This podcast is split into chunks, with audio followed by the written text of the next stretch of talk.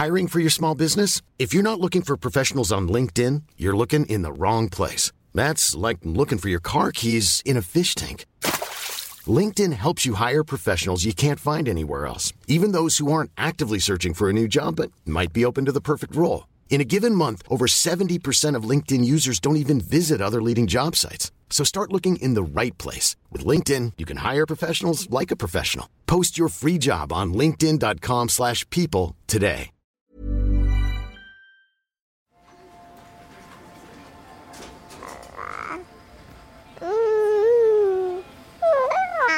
J'ai toujours voulu un enfant, depuis toute petite.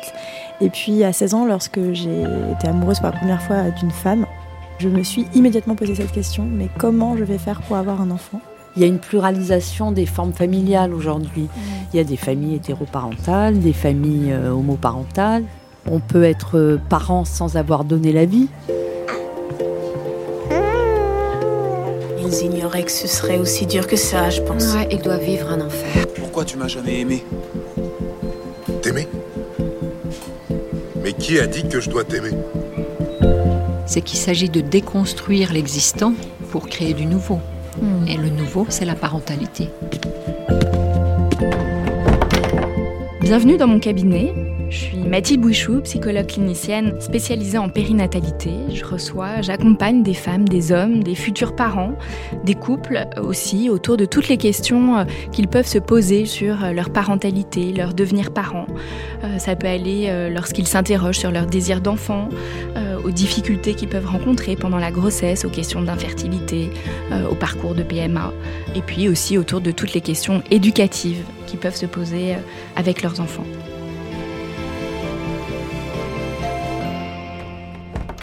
Alors Elsa, Caroline, qu'est-ce qui vous amène aujourd'hui ? Alors aujourd'hui, je crois qu'on va parler d'homoparentalité. Voilà. Eh bien, la même chose qu'Elsa. Qu'est-ce qui s'est passé pour votre parcours ? Racontez-nous. Alors moi, j'ai toujours voulu un enfant, depuis toute petite.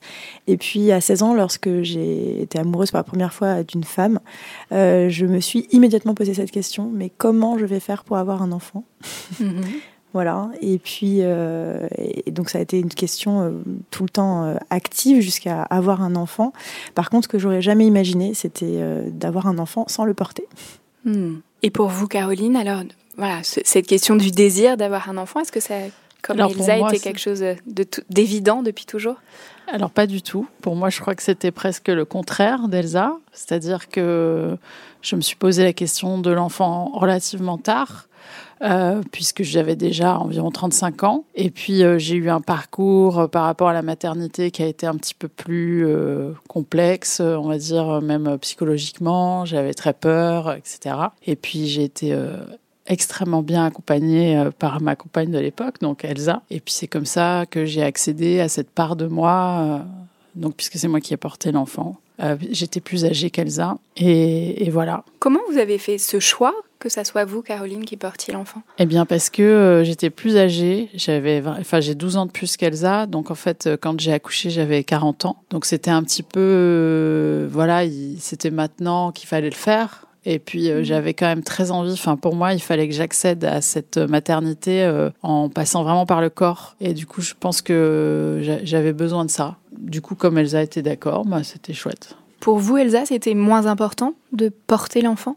Pour moi, il y avait la possibilité de porter un enfant plus tard. J'avais plus de temps, puisque j'avais 28 ans quand notre fille est arrivée. Donc, du coup, il n'y avait pas de nécessité urgente pour moi de porter un enfant. Et le fait de ne pas porter d'enfant, en fait, comme c'était justement une surprise pour moi dans ma vie, dans mon parcours, j'ai bien aimé cette option de là où il y avait l'évidence absolue pour moi d'avoir un enfant un jour, de devenir mère sans le porter. C'était important pour moi de choisir cette option plus surprenante de la vie. Quel a été votre parcours pour concevoir votre fille ? Alors, on est allé en Belgique, voilà, pour faire une insémination avec donneur anonyme. Voilà, c'était un parcours relativement simple puisque ça a fonctionné assez rapidement avec des inséminations sans stimulation. Par contre, c'était un parcours un peu onéreux quand même. il faut le dire, mais simple par rapport à d'autres. Simple d'un point de vue médical. D'un point de vue médical, c'était une PMA qui a fonctionné rapidement, donc on a eu de la chance de ce point de vue-là. Qu'est-ce que ça vous a fait vivre l'une et l'autre de devoir aller en Belgique ? Moi, pour être tout à fait honnête, j'ai vécu ça vraiment dans la joie.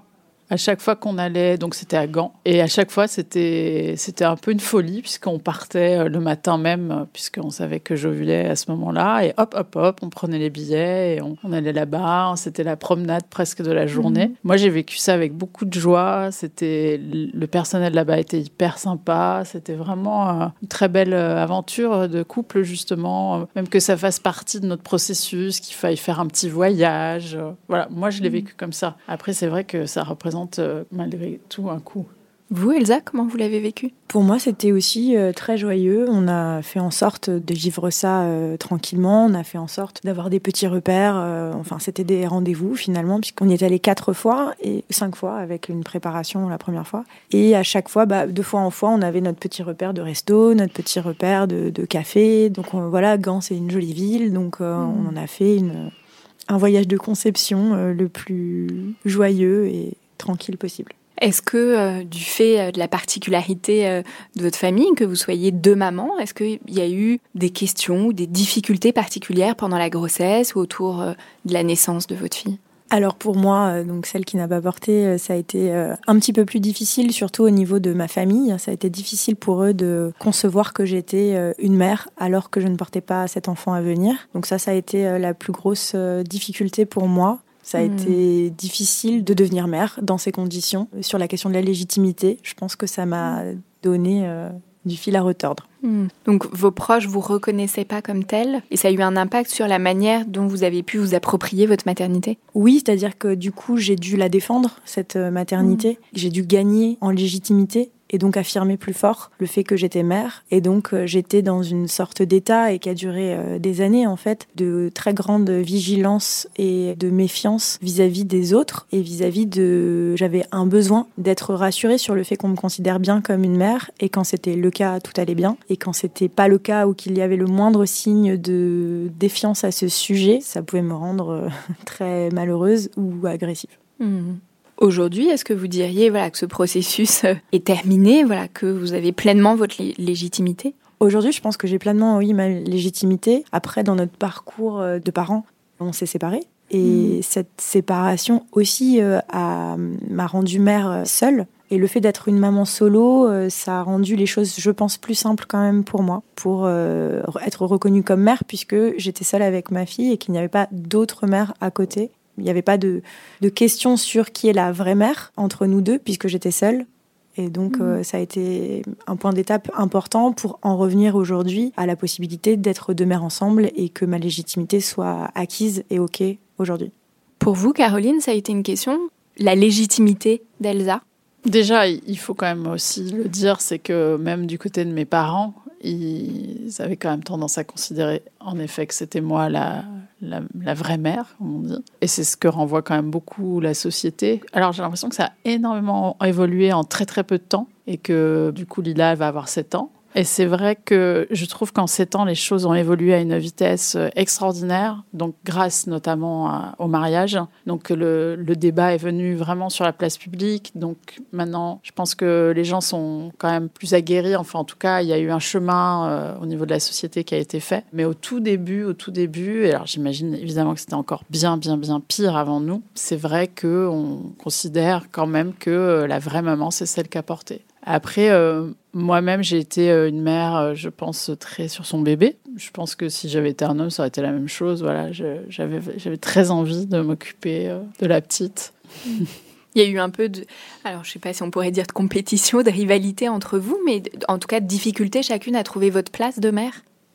Alors, moi, je n'ai pas eu de difficulté à trouver ma place, mais je pense qu'en effet, j'étais un peu louve, c'est vrai. Et peut-être qu'il faut interroger ce double maternage qui soulève aussi des questions relationnelles, parce qu'on est 2 femmes, on se construit aussi dans cette idée de qui s'occupe plus de l'enfant, et puis peut-être des fois, on s'est donné un peu des coups de griffe autour de ça, mais... Évidemment, je n'ai jamais remis en question une fraction de seconde le fait que Elsa était aussi la mère de notre fille. Pour moi, ça, c'était extrêmement clair. C'est la question du maternage qui aussi était Vous disiez, Elsa, du coup, pour votre famille, l'extérieur, la société, ça a été plus difficile de vous sentir légitime dans votre rôle de mère et dans votre couple, voilà, plus dans l'intimité. Voilà, comment cette place s'est construite pour vous?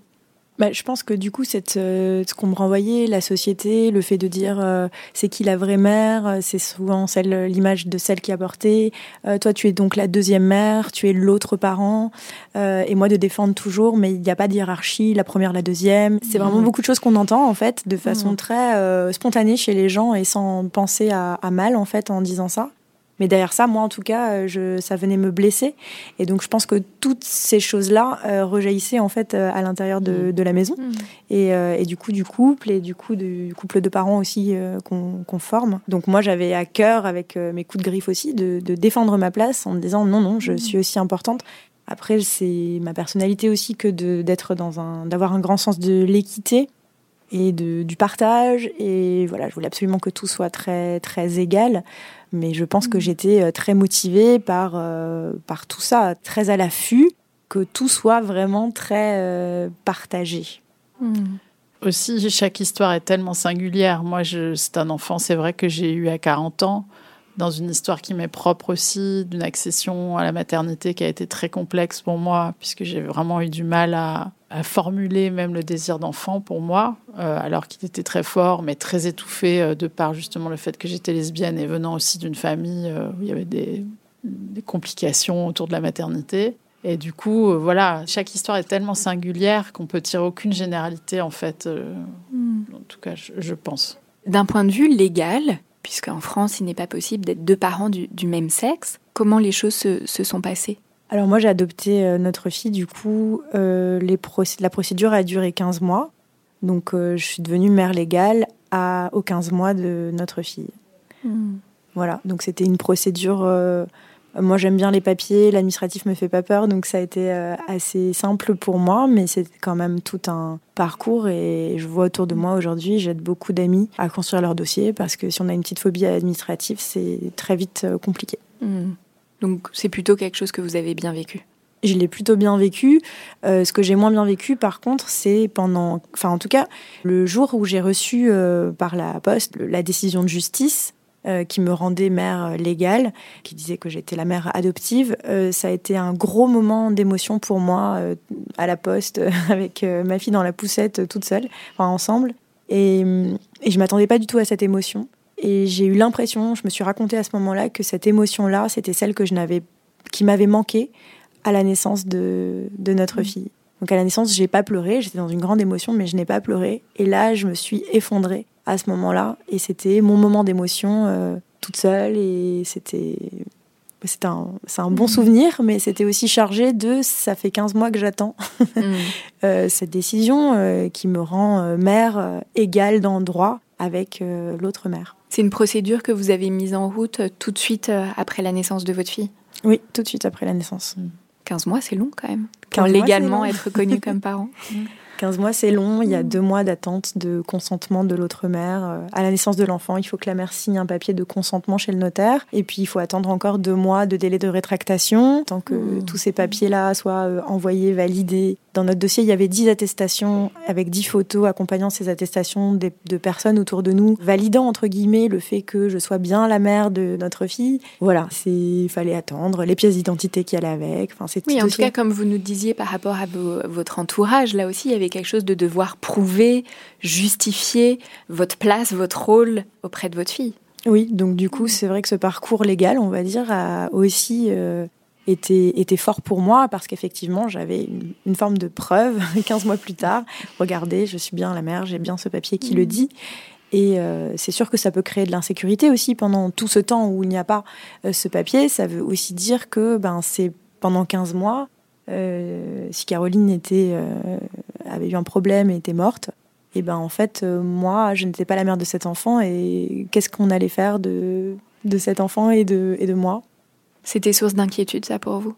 Pas concrètement, mais c'était source de grande injustice. C'est-à-dire que j'avais pas réellement peur qu'elle meure, tout allait bien, mais je trouvais extrêmement injuste que ce soit une très grande différence avec des couples hétérosexuels. Votre fille aujourd'hui a 7 ans. Comment vous l'avez accompagnée du fait de votre particularité familiale de sa naissance à aujourd'hui ? Alors déjà, on a gardé tous les papiers qui ont du coup ponctué notre parcours. Donc on a un petit classeur avec plein de trucs dedans. Je crois qu'on a même gardé le petit machin qui disait que j'étais enceinte. Enfin, on a vraiment tout gardé, quoi. Mmh. Et ça, on lui a toujours montré. On a toujours été extrêmement transparente avec elle, même avant même qu'elle naisse. On a fait de l'aptonomie. Et du coup, ça nous a permis aussi d'avoir un contact particulier avec elle depuis le départ. Mmh. On lui a raconté que son histoire avait commencé dans la tête de ses mamans. Et que c'était son origine, c'était là, c'était dans nos pensées, dans notre désir d'avoir un enfant. Et on lui a raconté que voilà, on était deux femmes amoureuses et que deux femmes avaient besoin d'aide pour faire un enfant. Et qu'on avait donc été dans un autre pays, dans une clinique, pour demander une graine de monsieur, pour le mettre dans le ventre de sa maman Caro. Voilà, c'est ce qu'on lui a raconté depuis sa naissance. Et du coup, elle n'a jamais eu de questions à nous poser, en fait, parce que je pense que d'emblée, elle a déjà eu toutes les réponses. Sur la question de son donneur, on lui explique qu'elle a un donneur qui n'est pas un père, que c'est un monsieur qu'on ne connaît pas, qu'on ne connaîtra jamais, et que c'est un monsieur qui ne veut pas qu'on le rencontre parce qu'il a sa propre famille, probablement. Et qu'il a donné pour qu'il y ait des familles qui, de leur côté, soient des familles sans qu'on se rencontre. Et que nous, on était d'accord pour ce pacte. Donc on lui raconte ça sur ce donneur qu'elle ne le rencontrera pas, mais que c'est un projet où on est tous d'accord, tous les adultes en tout cas, ce donneur et nous deux, pour que ça se passe comme ça. Donc c'est ça son histoire. C'est vrai qu'on a toujours été extrêmement clair avec elle, et du coup on a l'impression que c'est très fluide. Elle, finalement, les quelques questions qu'elle pose, elles sont toujours... relativement simple, et elle est très tranquille avec tout ça. Du fait de l'école, est-ce que voilà, elle a dû faire face à des questions, à des remarques, peut-être à une certaine forme d'homophobie ? Alors dernièrement, et c'est la première fois que ça arrive, parce que jusque-là, à l'école, ça s'est très très bien passé, elle a été très très bien entourée, et on y a été très vigilante aussi, pour qu'il y ait des adultes à la crèche, à la maternelle, aujourd'hui au CP, qui soient vigilants par rapport à cette homophobie qui peut surgir, c'est clair. Et là récemment au parc, donc voilà, le genre de zone plus incontrôlable, il y a des enfants qui lui ont dit « Quoi, t'as deux mères, mais ça n'existe pas, tu dis n'importe quoi, si t'as deux mères, ça veut dire que t'es un fantôme, parce que t'existes pas ». Donc elle est revenue super en colère en nous disant « Je me suis fait traiter de fantôme ». Voilà, ça c'est un petit exemple dernièrement. Après, il se trouve qu'elle était avec sa copine, qui a aussi deux mamans. Elle n'a pas 10 000 copines qui ont deux mamans, mais ce jour-là, elles étaient ensemble. Et cette copine s'est fâchée très très fort contre ses enfants. Donc elles étaient plus en colère que tristes, et elles se sont bien défendues, donc tant mieux. Mais voilà, ce qui peut arriver. Après, il faut préciser aussi qu'on a fait quand même le choix d'être dans une crèche parentale. Donc c'était quand même un investissement important de notre part, et qu'on voulait vraiment faire, parce que déjà on voulait être très présente avec notre fille, et puis parce qu'on voulait que ce soit dans un environnement justement avec des gens très investis dans la parentalité. Pour nous, c'est vraiment important. Ensuite, on l'a pas mise à la maternelle, mais en jardin d'enfants. Donc c'était aussi un choix de notre part d'aller dans une toute petite structure. Donc c'est vrai qu'on a toujours fait aussi des choix qui la protègent, qui en même temps sont des choix que j'aurais fait d'ailleurs même si j'avais été en couple avec un homme, qui sont des choix aussi où on va la mettre dans un environnement ouvert, avec une réflexion systématique sur qu'est-ce qu'être parent, comment on accompagne les enfants, etc. Et c'est vrai que du coup, on a été très préservés. Moi, je trouve, franchement, c'est presque un non-sujet finalement, parce que quand on rencontre la plupart du temps les autres parents des autres enfants, qu'on soit deux femmes, c'est même pas banal, mais ouais, c'est pas une question. Bon, après, il faut dire quand même qu'on a la chance d'être à Paris, que pour la question de l'homoparentalité, on est dans un quartier très bobo parisien, on est dans des vies sociales plutôt aisées, donc on a aussi de la chance d'être bien entouré. Donc. Est-ce que vous avez des questions pour l'avenir, ou des inquiétudes, ou des interrogations Moi, la seule chose qui m'inquiète, c'est le collège. Pareil. Mais, je pense que, de toute façon, si j'avais un enfant dans n'importe quelle condition, le collège m'inquiète. Voilà. Donc, parce que je trouve que c'est vraiment un lieu, j'ai l'impression, de violence. C'est le collège en tant que tel, ou l'adolescence ? Ou les deux ? Non, c'est le collège. Alors, j'ai pas du tout peur de l'adolescence. D'ailleurs, j'ai peur de rien vis-à-vis d'elle. Je me sens en confiance totale. De toute façon, moi, je pense que c'est l'enfant qui nous montre le chemin, donc il n'y a qu'à suivre l'enfant pour moi. En revanche, d'un point de vue social, j'ai l'impression quand même pas mal de violence. Pour vous, Elsa ? Alors moi, pareil, c'est le collège. J'ai jamais entendu quelqu'un qui me racontait que c'était super cool le collège. Et c'est pas mon expérience, j'ai jamais entendu d'expérience positive, donc du coup je l'appréhende pour notre fille un peu plus que pour les autres, parce que je pense que c'est un moment de la vie, ou en tout cas un espace où on peut être victime de discrimination de façon très forte, pas que l'homophobie, mais aussi. Et du coup, oui, ça m'inquiète sur ces questions-là. Merci beaucoup Elsa et Caroline. Je vous propose qu'on passe dans le salon d'à côté, on va rejoindre notre experte Martine Gross.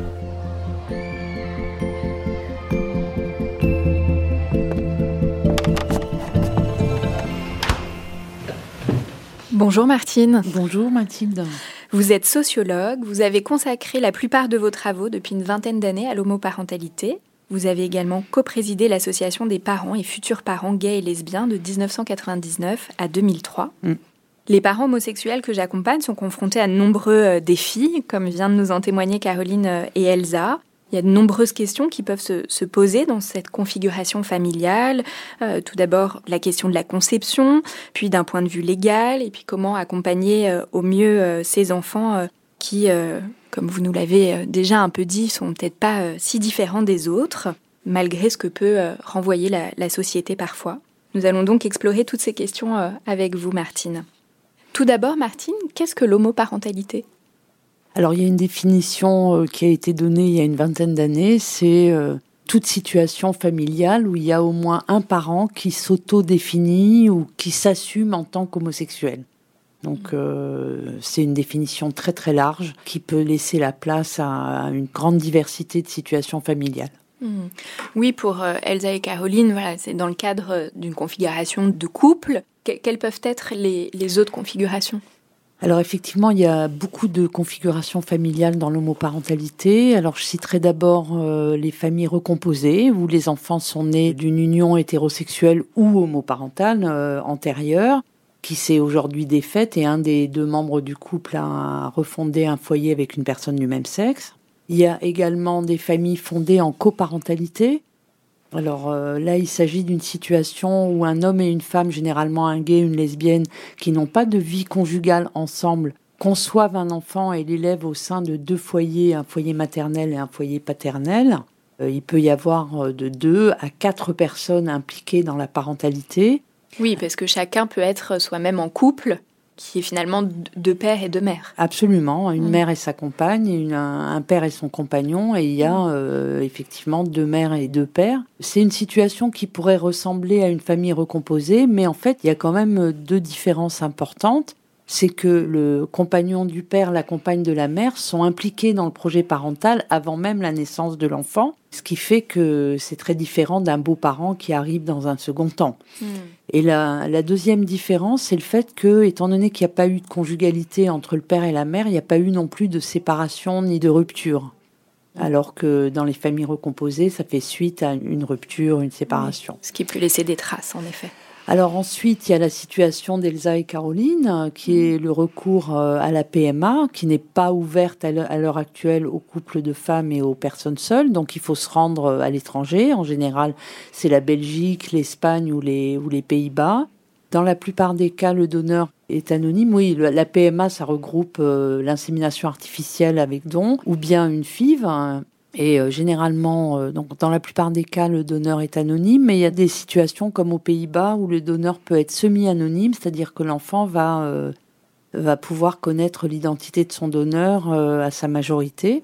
Ce que j'ai pu remarquer dans les différentes études que j'ai menées, c'est que le projet parental est un projet de couple, particulièrement lorsqu'il y a recours à la PMA. Alors il y a certaines femmes qui souhaitent que l'enfant puisse connaître son géniteur dès le plus jeune âge, voir que ce géniteur s'implique, mais pas trop non plus. Et donc, elles ont recours à un donneur connu, c'est-à-dire un ami qui veut bien contribuer à la conception de l'enfant sans s'impliquer dans la parentalité, sans revendiquer sa paternité, sans aller reconnaître l'enfant. Alors, c'est une situation qui est un petit peu périlleuse parce qu'à tout moment, cet homme peut changer d'avis et reconnaître l'enfant alors que les mères n'ont pas prévu ce cas de figure. Mmh. Une autre situation, c'est l'adoption, les familles adoptives. Alors jusqu'en 2013, c'était une personne seule qui pouvait adopter. Après 2013 aussi, une personne seule peut adopter, mais en tout cas, un couple ne pouvait pas adopter ensemble. Et donc, une personne seule adoptait et l'enfant était élevé par les deux personnes sans que le deuxième parent ait un statut légal. À partir de 2013, un couple de même sexe peut adopter un enfant. Bon, il faut savoir qu'il y a très peu d'enfants adoptables, et il y a énormément de futurs parents qui sont agréés. Donc, il y a, je crois, 20 000 parents agréés tous les ans et seulement quelques centaines, 800 enfants adoptés chaque année, ce qui est vraiment très peu. Maintenant, il reste les hommes. Alors, les hommes, ils ont recours à la coparentalité ou à l'adoption, mais ils peuvent aussi avoir recours à la GPA, la gestation pour autrui. Il y a assez peu d'hommes qui se tournent vers la gestation pour autrui, mais c'est en évolution. Il y en a un petit peu plus chaque année depuis les années 2010. En général, il y a 2 femmes qui sont impliquées dans ce projet, une donneuse d'ovocytes et une gestatrice.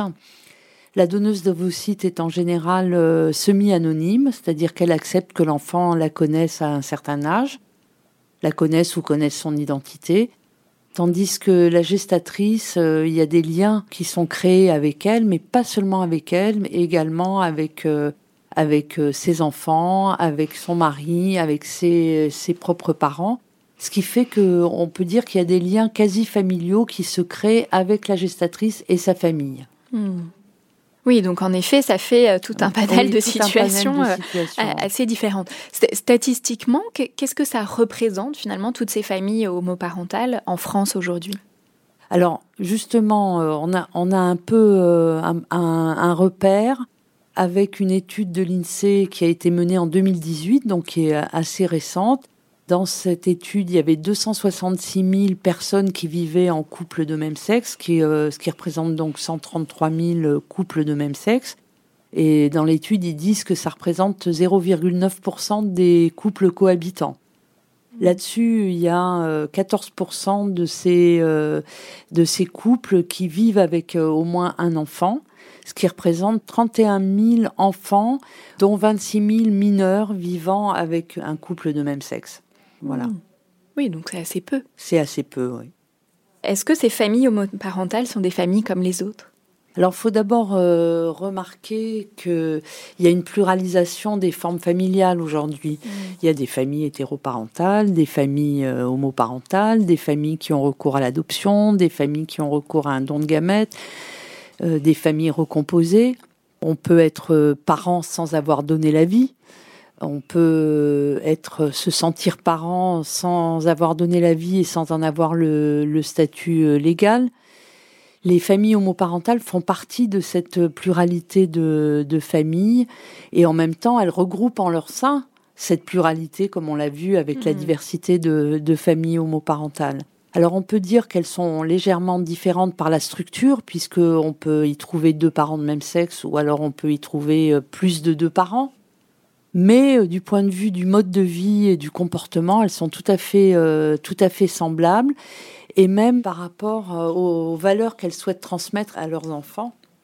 Il y a une étude qui a été menée, il y a déjà un petit moment, en 2002, qui comparait les valeurs que les adhérents de la PGL, l'association des parents et futurs parents gays et lesbiens, souhaitaient transmettre à leurs enfants, au résultat d'une enquête qui avait été menée par Pierre Bréchon sur les valeurs que souhaitent transmettre les Français en général. Et les résultats sont très intéressants parce qu'en fait, les valeurs sont les mêmes. Les 2 valeurs les plus privilégiées par les uns et par les autres, c'est le respect des autres et la tolérance. Ensuite, il y a une petite différence, c'est que les Français veulent privilégier le sens des responsabilités et les bonnes manières, alors que les familles homoparentales veulent privilégier l'autonomie et le sens des responsabilités. Alors, on n'est pas très, très étonné parce que l'autonomie, ça permet quand même de gérer un petit écart à la norme, alors que les bonnes manières, c'est plutôt dans la conformité. Caroline, Elsa, est-ce que vous vous sentez être une famille comme une autre ? Oui, tout à fait. C'est pas la conformité qui nous intéresse. Effectivement, c'est l'autonomie. Effectivement, c'est la responsabilité de venir grand, fort, responsable et soi-même surtout.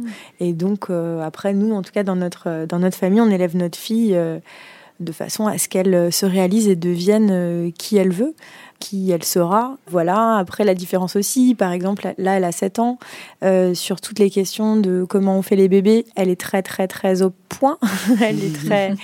Voilà, elle est sachante de choses très techniques et plus juste en fait que dire pour faire un enfant il faut un papa et une maman, elle peut pas dire ça et c'est pas vrai, donc du coup voilà, elle est très au fait de ce genre de questions, tout comme elle est très au fait du fait qu'il y a une pluralité de familles et de la question des discriminations et les termes qui vont avec, voilà, c'est tout un vocabulaire qu'elle a et que, enfin, on voit bien que d'autres enfants autour d'elle ne sont pas sachants de ces questions-là. Vous nous avez dit, Elsa, tout à l'heure, voilà, que pour votre famille, ça a pu être un peu compliqué d'appréhender, d'apprivoiser votre maternité du fait que vous n'avez pas porté votre fille. Aujourd'hui, quelle est la place, voilà, des grands-parents, tant de votre côté, Elsa, que de votre côté, Caroline, auprès de votre fille ? Alors moi, de mon côté, ce sont des grands-parents qui ne se disent toujours pas grands-parents, c'est-à-dire qu'ils se font pas appeler papy et mamie. Aujourd'hui, ils sont très accueillants et ils ont été très rapidement dans l'accueil et la volonté d'accueillir cet enfant. Aujourd'hui, ils me reconnaissent comme mère et ils disent bien que je suis la mère, ce qui a été un parcours. Mais voilà, ça ne va pas encore jusqu'à dire... Ça reste encore quelque chose d'un peu... épudique et étrange, je pense, pour eux, que de revendiquer, on est les grands-parents, que de le dire, que de l'affirmer. Peut-être qu'un jour, la question viendra de notre fille, mais qui êtes-vous pour moi ? Je sais pas. Je laisse le fait que ça puisse aussi leur appartenir dans la relation et qu'il y a des choses qui vont pas me concerner entre eux, mes parents et ma fille. Donc, je reste vigilante que tout soit OK et qu'il n'y ait pas de souffrance. Mais, en tout cas, vous nous dites qu'il y a des liens. Il y a des liens, c'est clair. Et il y a la volonté que ces liens soient les meilleurs possibles, que ça se passe bien. Il y a la volonté que tout se passe bien. Mais j'observe de la difficulté pour que ça fonctionne. Elle perçoit, votre fille, cette difficulté ? Je ne suis pas sûre qu'elle le perçoive réellement. Après, peut-être, plus inconsciemment, il y a des signes. Quand elle parle de mes parents, elle dit « tes parents ». Elle ne dit pas « mes grands-parents ». Voilà, donc il y a quelque chose qui les sépare un peu, puisque du coup, elle se les approprie pas dans le langage. Elle dit jamais « mes » ou « mon » ou « ma ». Elle dit « t'es ». Voilà. Est-ce que c'est différent avec vos parents, Caroline ? Oui, c'est vrai que c'est différent, puisque mon père et ma mère, elle va vraiment dire « papi et mamie ». Parce que mes parents prennent cette place de grands-parents complètement. Et si ça avait été Elsa qui avait porté l'enfant, mes parents n'auraient pas pris cette place de grands-parents. Enfin, il faut le dire, il ne faut pas rêver. Et donc, ils prennent cette place-là parce que j'ai porté. Et que du coup, ils s'approprient cet enfant comme étant leur petit enfant de façon évidente. Bien que quand même, mes parents reconnaissent que Elsa est la mère. Ça, pour eux aussi, c'est assez clair maintenant. Bon, on a un petit peu fait le forcing au début aussi, mais je pense que le message est passé. Mais c'est vrai que si on avait eu un enfant et que c'était Elsa qui l'avait porté, mon père, justement, même ma mère, se serait complètement désinvestie de sa grand-parentalité. Oui. Martine, est-ce que ça, c'est quelque chose cette difficulté dont nous fait part Caroline et Elsa, est-ce que c'est quelque chose qu'on retrouve de manière un peu commune ? Oui. J'ai mené il y a quelques années, je ne sais plus exactement quand, une enquête auprès de 336 adhérents de la PGL au sujet de leurs grands-parents. Et je m'étais posé la question justement de savoir si les grands-parents biologiques, entre guillemets, s'investissaient davantage en tant que grands-parents que les grands-parents sociaux. On va dire sociaux pour dire sans lien biologique avec l'enfant. Et effectivement, 100% des grands-parents biologiques s'investissaient en tant que grands-parents, se faisaient appeler papy-mamie, appeler leurs petits-enfants, petits-fils, petites-filles. Alors que du côté des grands-parents sociaux, il n'y avait que 30% des grands-parents du côté sociale dans une famille de mères lesbiennes qui se considéraient comme des grands-parents. Et chez les pères gays, c'était encore pire. Il n'y avait que 10% de leurs parents qui se considéraient comme des grands-parents, qui se trouvaient légitimes à être grands-parents. Ce qui fait même que chez les couples d'hommes, il y en a certains qui préfèrent ne pas dire qui est le père biologique pour éviter que leurs parents respectifs ne fassent des différences. J'ai remarqué qu'il y avait une condition sine qua non, mais une condition nécessaire, mais qui n'est pas suffisante, comme on le voit avec le cas d'Elsa et Caroline, c'est que les deux mères se sentent vraiment légitimes, que les deux parents se sentent légitimes à s'appeler deux mères, ou pareil pour deux pères. Parce que si le couple de parents dit on est une mère et sa compagne, bah, il n'y a aucun moyen, alors là vraiment il n'y a aucune chance, aucune probabilité pour que les grands-parents se sentent légitimement des grands-parents. Par contre, avec du forcing, ça peut venir, si on se considère comme deux parents, on est deux mères et qu'on insiste vraiment beaucoup, il y a une petite chance pour que finalement les grands-parents évoluent vers plus de légitimité.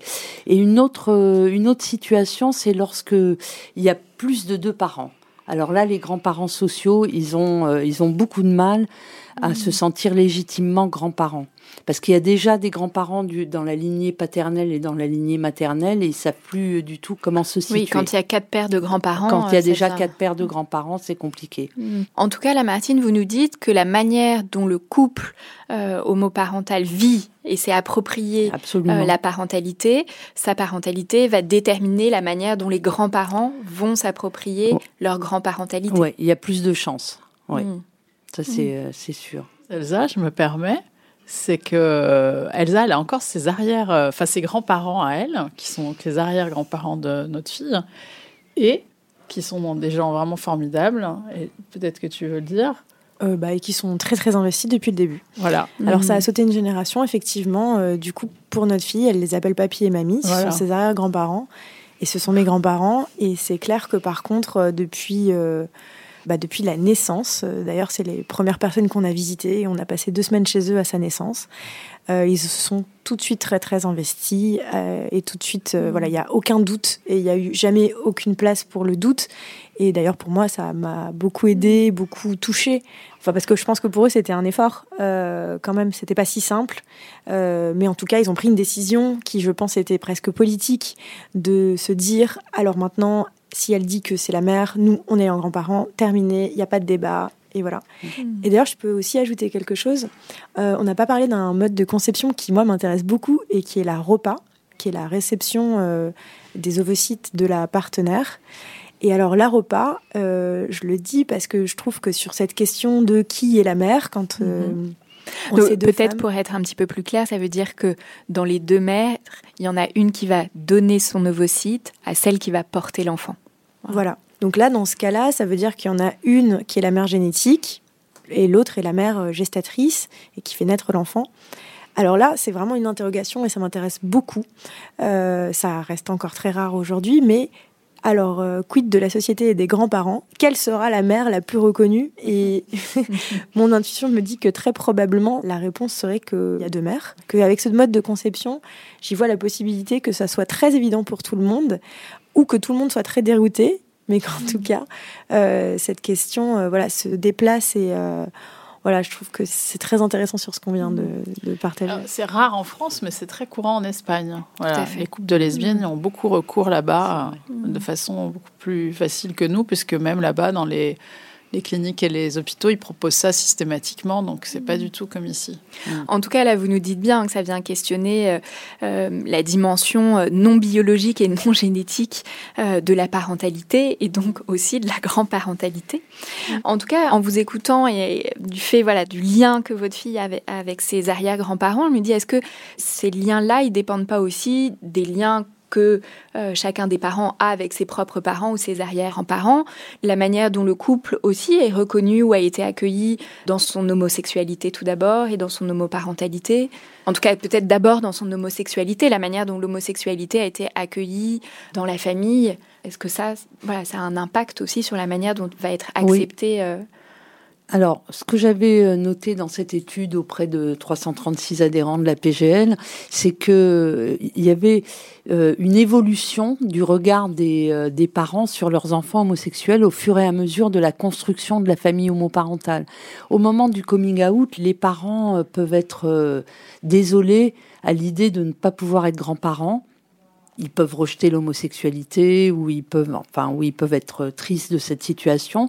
Et au fur et à mesure de la construction de la famille homoparentale, avec la mise en couple, puis la naissance d'un enfant, l'évolution de l'acceptation, l'acceptation évolue vers une meilleure acceptation tout au long de cette construction. C'est un petit peu comme si la sexualité non conforme s'effaçait au profit de représentations plus acceptables qui sont la conjugalité et la famille. Tout à l'heure, Martine, vous avez utilisé ce terme de parent social. Alors, on voit bien tous les termes, même Caroline et Elsa, que vous utilisez, qui sont très précis et qui sont très importants parce qu'ils disent des choses spécifiques. On entend parent social, parent d'intention, parent légal. Que recouvrent ces différents termes ? Bon, c'est assez simple. Un parent légal, c'est le parent vers lequel la filiation est établie et qui figure dans le livret de famille. Un parent social, c'est justement celui qui n'a pas de lien légal avec l'enfant. Parce que justement, il est comme dans le cas d'Elsa avant qu'elle ait adopté leur fille. Les parents d'intention sont les parents qui souhaitent la venue au monde d'un enfant. Qui portent le désir d'enfant. Qu'est-ce que vous m'avez dit d'autre ? Oui, il y a le coparent. Éventuellement, on utilise ce terme dans la coparentalité pour désigner les 2 à 4 personnes qui sont impliquées dans la... Dans et les coparents ne sont pas forcément des beaux-parents, parce que les coparents, peuvent porter le désir, alors qu'un beau-parent arrive après la question du désir et de la conception de l'enfant. Absolument. Et les coparents et les beaux-parents sont des parents sociaux. Merci Martine pour ces éclairages. Par rapport justement à la question légale, alors Elsa nous a fait part de sa démarche d'avoir adopté. Qu'est-ce qu'il en est pour les familles homoparentales d'un point de vue légal ? Alors aujourd'hui, d'un point de vue légal, la filiation ne peut pas être établie à la naissance de l'enfant envers 2 parents de même sexe. C'est-à-dire un enfant ne peut pas avoir 2 parents de même sexe à la naissance. La seule solution pour que 2 parents de même sexe soient des parents légaux, c'est l'adoption intraconjugale. C'est ce qu'ont fait Elsa et Caroline, c'est-à-dire la possibilité d'adopter l'enfant de sa conjointe ou de son conjoint. Alors c'est un dispositif qui est à mes yeux inapproprié. Il faut voir que à l'heure où 62% des enfants naissent hors mariage, les seuls parents qu'on oblige à se marier pour pouvoir être les parents de leur enfant, c'est les couples homosexuels, ce qui est quand même assez paradoxal.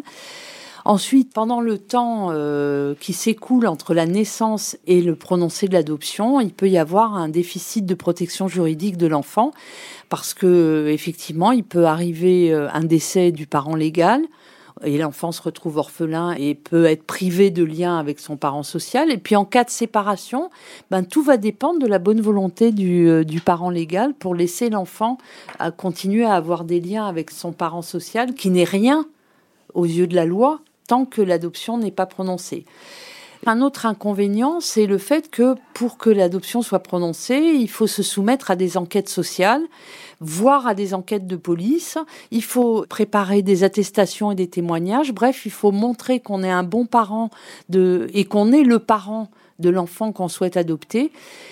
Ça établit une sorte de hiérarchie entre les 2 parents, alors que ça écarte un peu les valeurs d'engagement du couple. Le couple se dit 2 parents, c'était leur projet parental à L2 ou à E2, et tout à coup, il y a un vrai parent, entre guillemets, et un parent qui n'est rien jusqu'au prononcé de l'adoption. Ça peut être vécu ça peut être assez humiliant, en fait, pour les parents de vivre ça. Oui, Elsa nous a dit qu'elle l'avait plutôt bien vécu, et qu'elle n'avait pas de phobie administrative, donc ça a été. Mais en effet, là, dans ce que vous dites, et vous le disiez un peu tout à l'heure, qu'il y a une forme d'insécurité à la fois pour le parent et puis pour l'enfant. S'il se passe quoi que ce soit, ou j'imagine l'enfant qui se retrouve aux urgences, le parent n'a pas l'autorité parentale, il ne peut pas être en position aussi de décider pour son enfant, ou il faut l'accord du parent légal. Ça peut compliquer beaucoup de choses. L'autorité parentale, c'est encore autre chose, ça va avec la filiation. Mais on peut partager l'autorité parentale, mais c'est quelque chose qui n'est valable que pendant la minorité de l'enfant. Ça ne dure pas après sa majorité. Et en fait, il faut penser la filiation maintenant plus sur le mode de l'engagement parental et de la volonté plutôt que sur la procréation, tel que c'est le cas actuellement. Et Ça va venir parce que la révision des lois de bioéthique va permettre l'ouverture de l'accès à la PMA pour les couples de femmes et les femmes seules, et va aussi permettre l'établissement de la filiation dès la naissance de l'enfant. C'est-à-dire que les femmes qui vont avoir recours à une PMA vont aller chez le notaire, vont faire une déclaration anticipée de filiation, et au moment de la naissance, elles vont présenter cette déclaration anticipée de filiation à l'officier d'état civil qui va établir la filiation.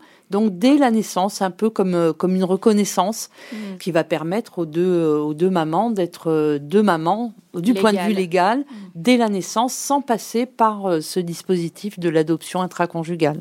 Mmh. Oui, donc ça va sécuriser quand même beaucoup de familles. Complètement. Mmh. Est-ce qu'il faudra quand même être marié ? Non, pas du tout. Okay. Vous avez dû, du coup, Caroline et Elsa, vous marier ? Bah oui, il fallait qu'on soit mariés. Pour pouvoir faire tout ça. Bon, on a quand même fait un mariage plutôt sympa. Donc c'était une contrainte à laquelle vous êtes pliés avec joie. Oui. Oui, mais parce qu'on y a mis de la bonne volonté. C'est un peu comme aller à Gand. On essaye de faire en sorte que ce soit la joie.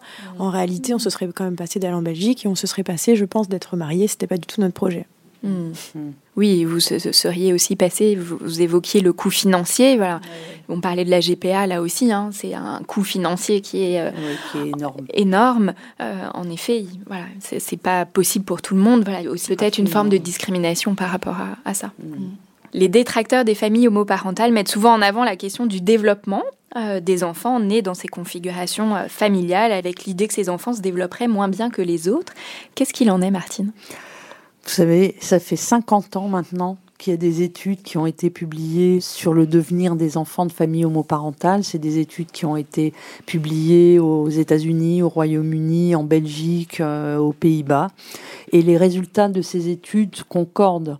C'est-à-dire qu'il n'y a pas de différence notable entre le devenir des enfants de familles homoparentales et le devenir des enfants des autres familles.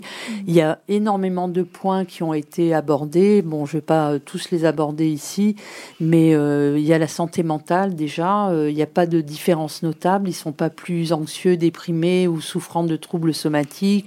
Ils ne sont pas plus délinquants, agressifs, perturbateurs. Bref, ils ne remplissent pas les hôpitaux psychiatriques ni les prisons. Le développement cognitif est semblable dans les deux catégories de familles. Alors un point qui a été beaucoup étudié, c'est l'orientation sexuelle et l'identité de genre, parce qu'évidemment on craignait que ces enfants soient plus nombreux à être homosexuels que les autres. Alors bon, c'est pas le cas. On peut rassurer les détracteurs, bien que ce soit pas vraiment un problème d'être homosexuel, mais bon. Ce qu'on peut dire, c'est que les jeunes issus de familles homoparentales sont plus enclins à essayer. À tenter l'expérience avec une personne du même sexe, sans pour autant devenir homosexuel pour autant. Un autre point, c'est les relations parents-enfants. Il n'y a pas de différence. Il y a, si, une petite différence au niveau de la dynamique familiale. Il y a plus d'interaction avec les parents de même sexe que dans les familles hétéroparentales. Et les mères lesbiennes sociales ont plus d'implication avec leurs enfants que ne le fait un père dans une famille hétéroparentale. Oui, il y a un investissement de la parentalité qui est bien plus important. C'est ça. Alors, il y a eu d'autres points qui ont été abordés, comme l'estime de soi ou les relations avec les camarades. Ou d'autres points encore, il n'y a pas de différence notable. Ce qu'on peut noter de manière générale, c'est pas la structure de la famille qui est importante. C'est la dynamique familiale, c'est la qualité des relations parents-enfants, la qualité de l'environnement familial, la qualité des relations entre les parents eux-mêmes. C'est ça qui compte bien davantage que la structure familiale. Oui. Caroline, Elsa, comment votre fille vous appelle ? Maman. Et maman.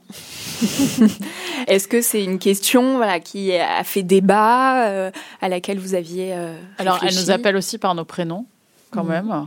Donc Caro et Zaza, en l'occurrence, soit des prénoms, des raccourcis.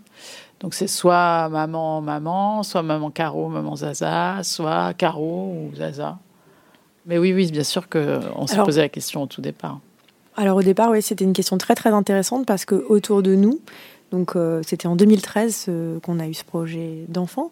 En 2013, autour de nous, donc en plein mariage pour tous, autour de nous, il y avait beaucoup de couples de femmes avec des enfants dont l'une était maman, se nommait maman, et l'autre autre chose.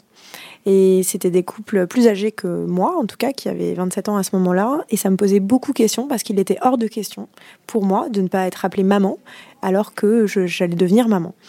Donc, c'était vraiment une question et il n'y avait pas d'évidence puisque autour de moi, je n'avais pas d'exemple qui allait dans ce sens-là.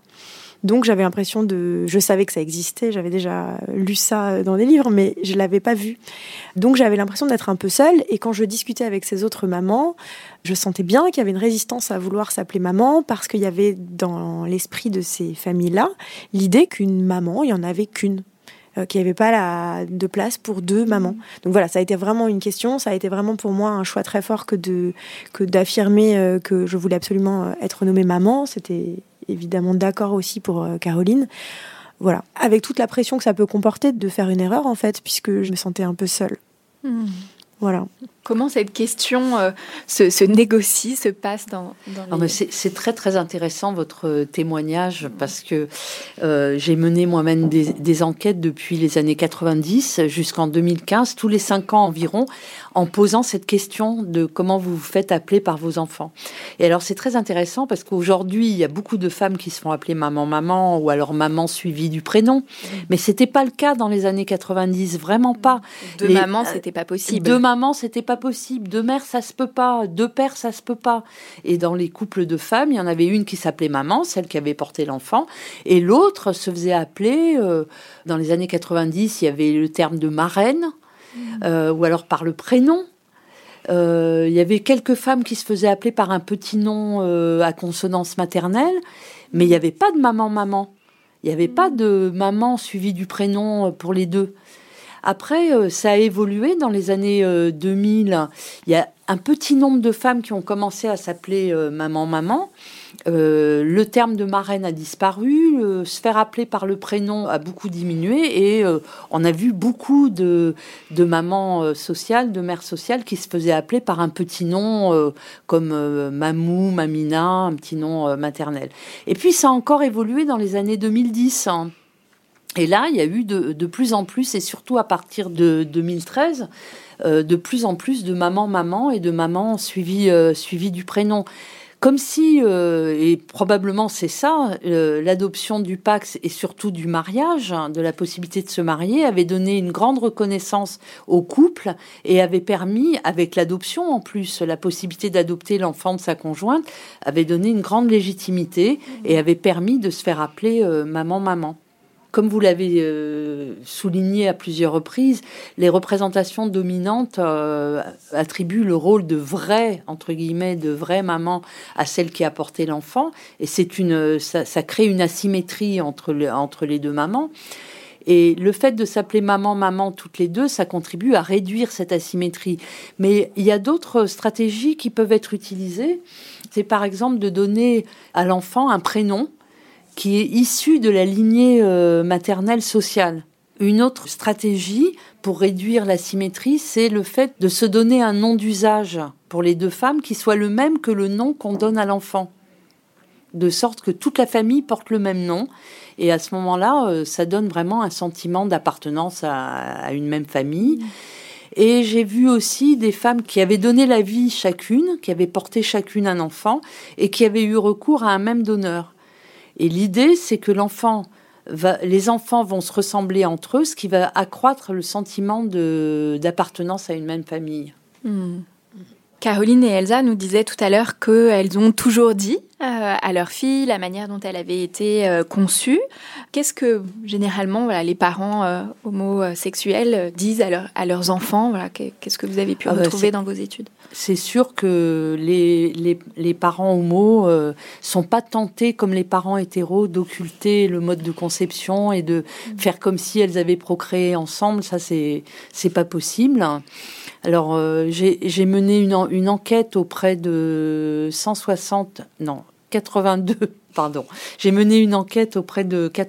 mères lesbiennes, ce qui a donné 82 couples de mères lesbiennes, ce qui a donné lieu à 160 récits de conception. Donc j'ai un peu une idée de ce qui est dit aux enfants. Alors tous ces récits expliquent la conception, disent que deux femmes c'est pas possible pour deux femmes de faire un enfant, qu'il faut la graine d'un homme, qu'il y a un monsieur ou un gentil monsieur qui a bien voulu donner sa graine. Tout explique la conception. Oui, la réalité biologique des choses. Exactement.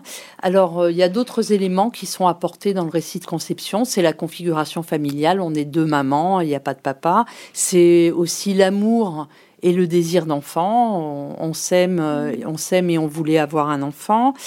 Il y a éventuellement, on va parler de l'intervention d'un médecin, du fait qu'on est allé à l'étranger, qu'on est allé dans une clinique. On va parler de l'anonymat, c'est-à-dire dire le monsieur, on le connaît pas et on le connaîtra jamais. C'est ce que vous avez fait. Oui, voilà, c'est tout à fait. J'ai retrouvé dans votre témoignage exactement ce que j'ai trouvé dans mon étude.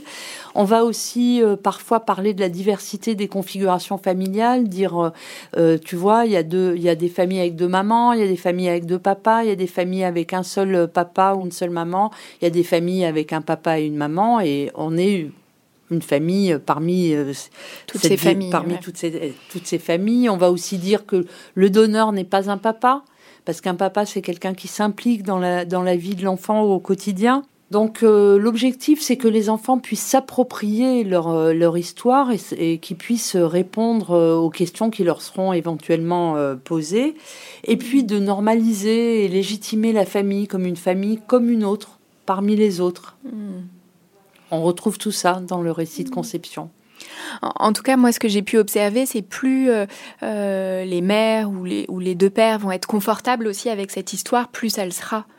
Pour l'enfant, en tout cas, on a vraiment entendu pour vous et Elsa et Caroline que c'était très clair, très confortable et voilà que cette histoire, elle est évidente, facile, même si elle s'est construite aussi petit à petit. Et que, voilà, plus les parents vont être confortables avec ça, plus ça va l'être aussi pour l'enfant et plus ça va lui donner des billes et des clés pour aussi faire face aux questions, aux remarques. C'est clair. Dont il pourra faire l'objet. Justement, par rapport à cette question de l'homophobie, comment les parents homoparentales peuvent accompagner leurs enfants sur cette question-là. Alors, il faut bien voir que quand l'enfant est jeune, c'est le coming out obligatoire. Hein.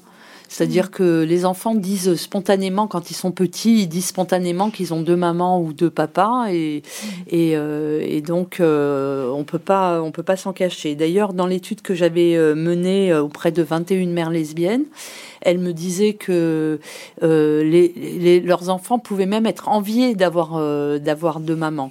Elles me disaient aussi qu'elles étaient pour la plupart visibles à l'école ou à la crèche, hein, c'est-à-dire visibles, elles avaient parlé à l'enseignant ou au personnel de la crèche de leur configuration familiale, dans le but de ne pas faire porter à l'enfant cette mission d'expliquer sa famille aux adultes, et d'éviter les maladresses de maman, ça se peut pas, de la part du personnel.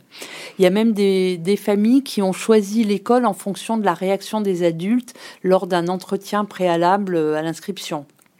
Mmh. Alors, elles font part de trois stratégies pour quand les enfants sont jeunes, et même pour la première, même plus tard, c'est la réinterprétation des interactions homophobes. C'est-à-dire, c'est de dire, c'est pas la famille qui est un problème, c'est pas notre famille qui est un problème, c'est l'homophobie qui est un problème, et c'est un problème parce que c'est un manque de tolérance, c'est un manque de respect des autres, et c'est donc pas nous qui sommes le problème. Et deux autres stratégies complémentaires, c'est l'implication dans l'univers scolaire, d'une part, et la stratégie que j'appellerais de la maison ouverte. Alors, l'implication dans l'univers scolaire, c'est appartenir à une association de parents d'élèves, c'est se présenter au conseil de classe, c'est accompagner une sortie scolaire. Ça permet de lutter contre d'éventuels préjugés et puis de donner une certaine reconnaissance à la mère sociale. Quant à la stratégie de la maison ouverte, c'est tout simplement faire venir les enfants à la maison, faire venir des enfants pour jouer à la maison, de sorte que la maison n'est pas vécue comme une maison où il y a une famille différente, mais comme une maison sympa où on s'amuse bien. Alors, quand les enfants grandissent, certaines mères disent qu'elles encouragent la révélation sélective, c'est-à-dire, notamment, c'était une mère qui avait un enfant au collège et qui disait qu'elle avait dit à son enfant de rester discret et de bien choisir les personnes à qui il confierait l'information. Alors, il y a des études qui ont été menées sur cette question des discriminations à l'école. Et les études sont assez rassurantes, disent que les enfants ne sont pas plus discriminés que d'autres enfants, qu'ils ont le même nombre de meilleurs amis, et que cette crainte de l'homophobie à l'école, elle peut être vraiment pondérée par l'existence d'un environnement extérieur favorable à la famille. Que lorsque l'environnement a de l'estime pour la famille, ça vient vraiment réduire les craintes ça donne des armes contre la stigmatisation. Face à la stigmatisation. Ça aide beaucoup, l'environnement.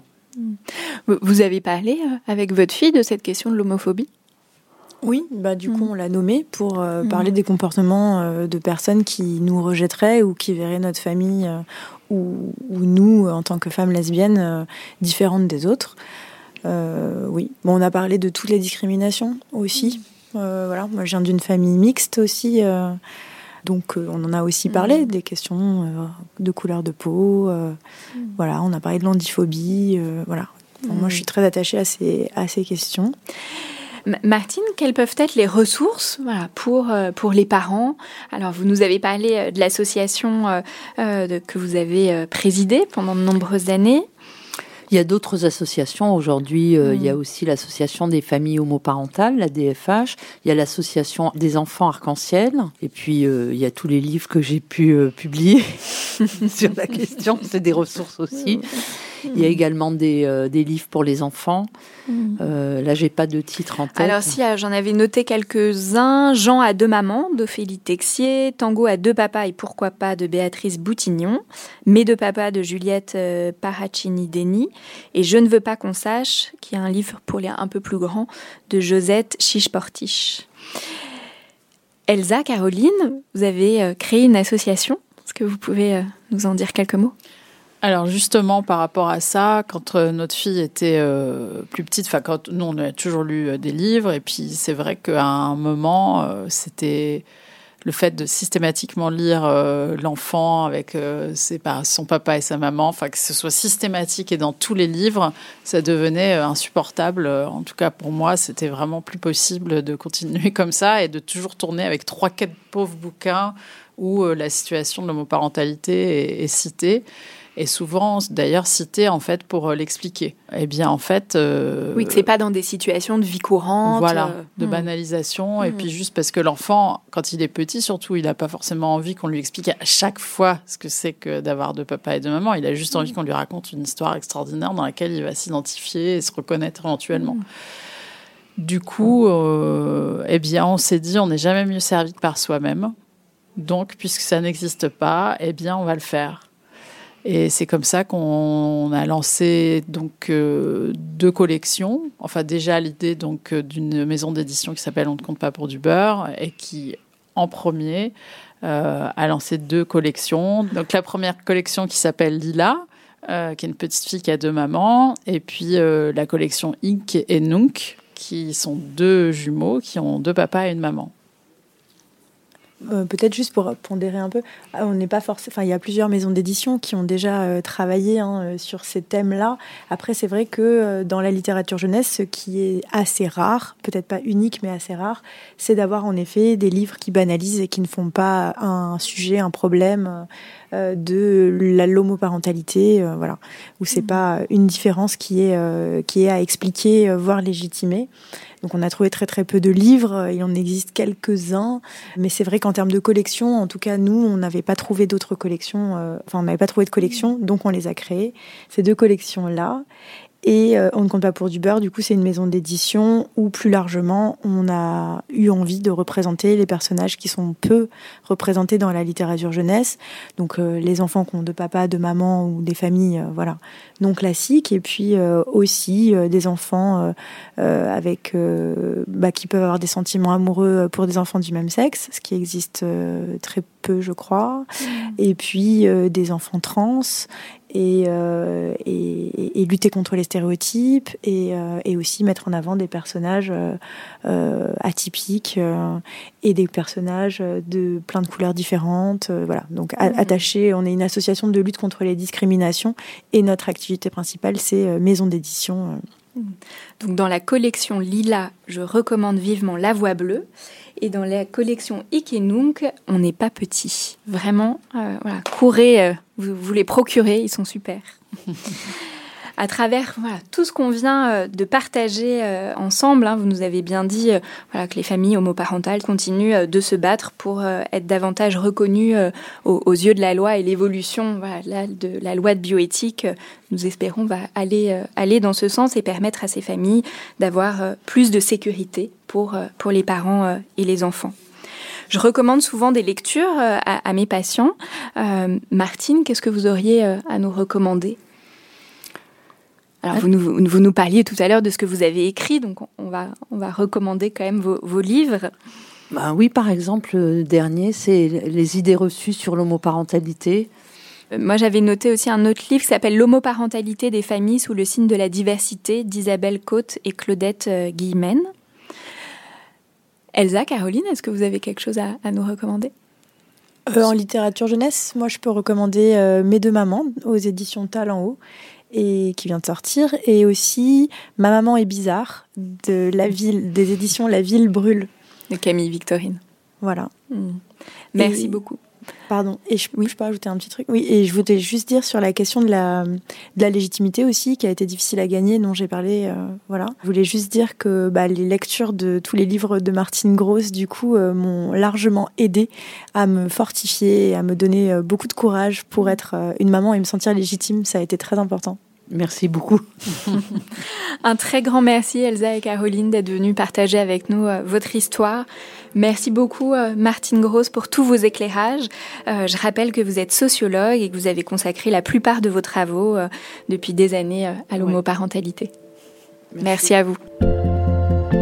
Pour ceux qui nous écoutent, vous pouvez nous suivre sur Facebook et Instagram pour continuer les échanges en toute bienveillance. Vous pouvez aussi nous écrire à l'adresse podcastparentalité@gmail.com.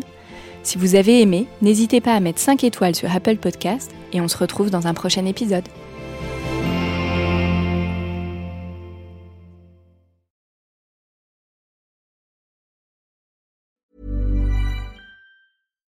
When you make decisions for your company, you look for the no-brainers. And if you have a lot of mailing to do, Stamps.com is the ultimate no-brainer. It streamlines your processes to make your business more efficient, which makes you less busy. Mail checks, invoices, legal documents, and everything you need to keep your business running with Stamps.com.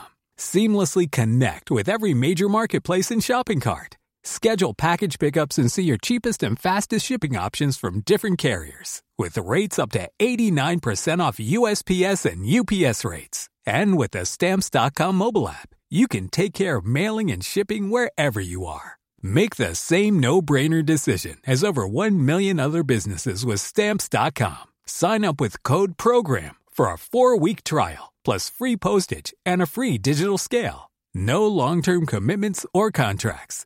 That's Stamps.com. Code PROGRAM.